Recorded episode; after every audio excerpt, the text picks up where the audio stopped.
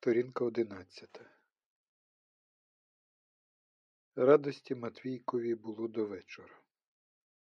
Цілий день він гасав за сестричкою, по кілька разів переповідав усілякі свої пригоди, веселився з дідію і бабусею. І Петро вже про маму він не обмовився і словом, і з свого боку дорослі обачно викинули це слово з розмови.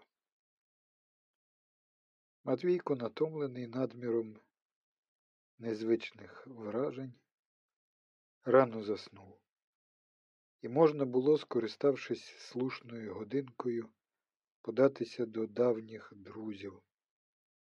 Насамперед, аби відчути стан осягнутої полегкості, тільки іспитуючи який, переконуєшся, що холодок небезпеки вже остаточно розчинився в теплих хвилях осмілілої надії. Повернення додому завжди омолоджувало Петра. В кожному разі по дорозі до батьків він зазнавав бодай короткої митті знову дарованої йому дитинності, яка починалася спогадами і кінчалась обов'язковою гризотою.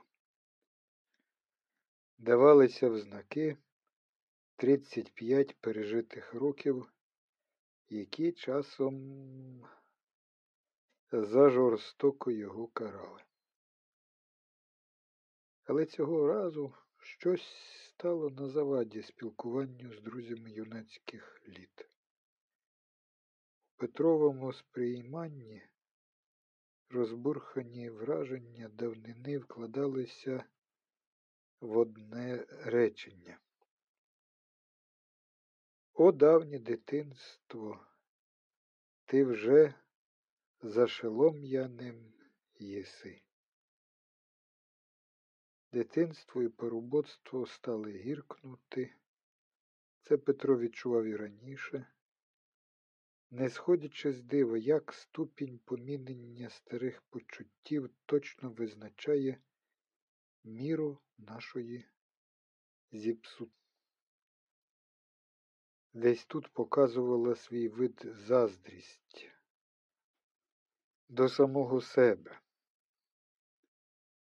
до себе давнього, як чужого, як конкурента. Але не в житті, а в чомусь іншому, чого Петро поки що не міг назвати поіменно.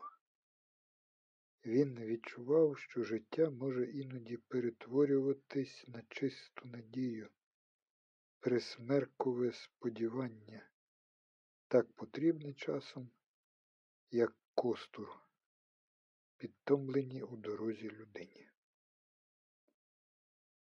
То вже ставало звичним, що дорогу до спогадів про дитячі подорожі степом перелісками Савур могилою, Азовським морем все частіше заступали скупі згадки про роботу, платню, базарні ціни, збайдужені долі, телевізор, фільми, Донецький шахтар, сімейні клопоти, згадуване дитинство, як хлопчак без квитка. Нишкло в кінозалі, де йшла обачна демонстрація своїх переваг, своєрідний камуфляж пізнаного незадоволення, нещирість перерваних стосунків. З друзями давніх літ. Враз поглиблювалась досадним відчуттям того, що винуватець такої нещирості завжди кожен сам, а не інший. Іван Петрик, холоднувато врівноважений, спокійний розумник якогось особливого хайного виховання, з гарним почерком і пізнішими кресленнями, добрий математик і великий аматор всіляких історій фактів із дзвінким, як у молодого коня, голосом. Власне, мабуть, через голос він так подобався Петрові в дитинстві.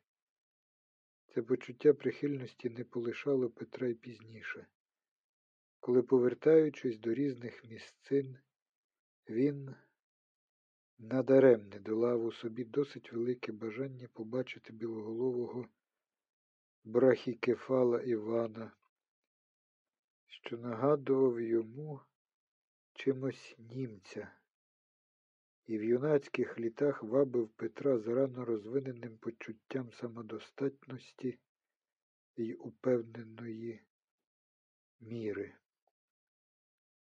Двоє несподіваних діточок Івана були ще сухішими за худорлявого батька. Чому двоє? подумав Петро, довідавшись про народження другої дочки. Дружина його, видно, була з тієї породи жінок, які найдужче змінюються по одруженні, змінюються так, що й годі собі уявити крайню межу тих змін. В кожному разі у Петра склалося враження, що делікатний Іван став жертвою власної доброти і м'якості. Його несподівані мандри на північ, явно заробітчанські, здавалися щонайменше зайвими.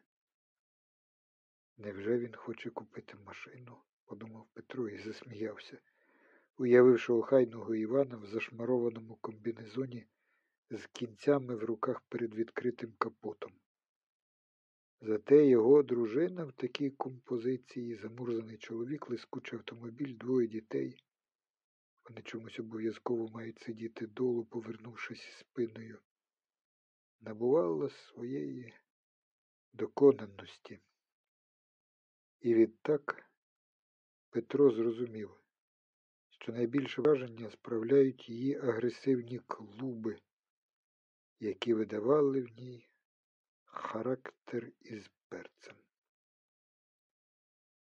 Іван сидів за столом, монтуючи радіоприймача. Петрові насамперед упали в око його сухі нетерплячі пальці, що владно обмацували вивернуті нутрощі приладу. Мимоволі він замилувався цими пальцями, які надміру прикували його увагу, і не зразу помітив постарілого, вихололого обличчя. Аж ось той ніби запалив свічку, видобувши із глибини захованого в собі обличчя усмішку, більше відкрито, ніж щедро. Озвався дзвінким голосом, так схожим до кінського іржання, і одразу щезла летюча сторопілість, викликана тим, що Петро так зненацька його застукав. Із обличчя Іванового обсипалась, як порох, вечірня потома і незвична відчуженість. На якусь мить Петрові навіть здалося, що все стало таким самим, як і колись. Хоч це колись не хотіло покидати свого притемненого роками і непам'яттю кутика. Ну, тільки й сказав Іван, і усмішка його пощедрішала. Та він просто блондином стає з літами, ласкаво подумав Петро, коли той, як промінчик світла, сновигав поміж остовпілих жінки, дітей і їхніх скісних тіней. Петро був дуже здивований, хоч і не подав знаку, коли за яким Іван став блякнути й тьмяніти, як електролампа, коли в мережі починає падати напруга. Тепер можна було, придивившись до нього, помітити набряклі капшуки під очима, вигостріли обличчя Іванове, коли неколи прорізала ледь назначувана зморшка. І Петро поклав, що той уже давніше вважає себе невдахою, щастя якого полягає тільки в тому, що за всіма клопотами просто нема коли думати, як несподівано стало вицвітати його життя, забруднюючи скепсисом, мов масною плямою іще непочаті дні, місяці, роки.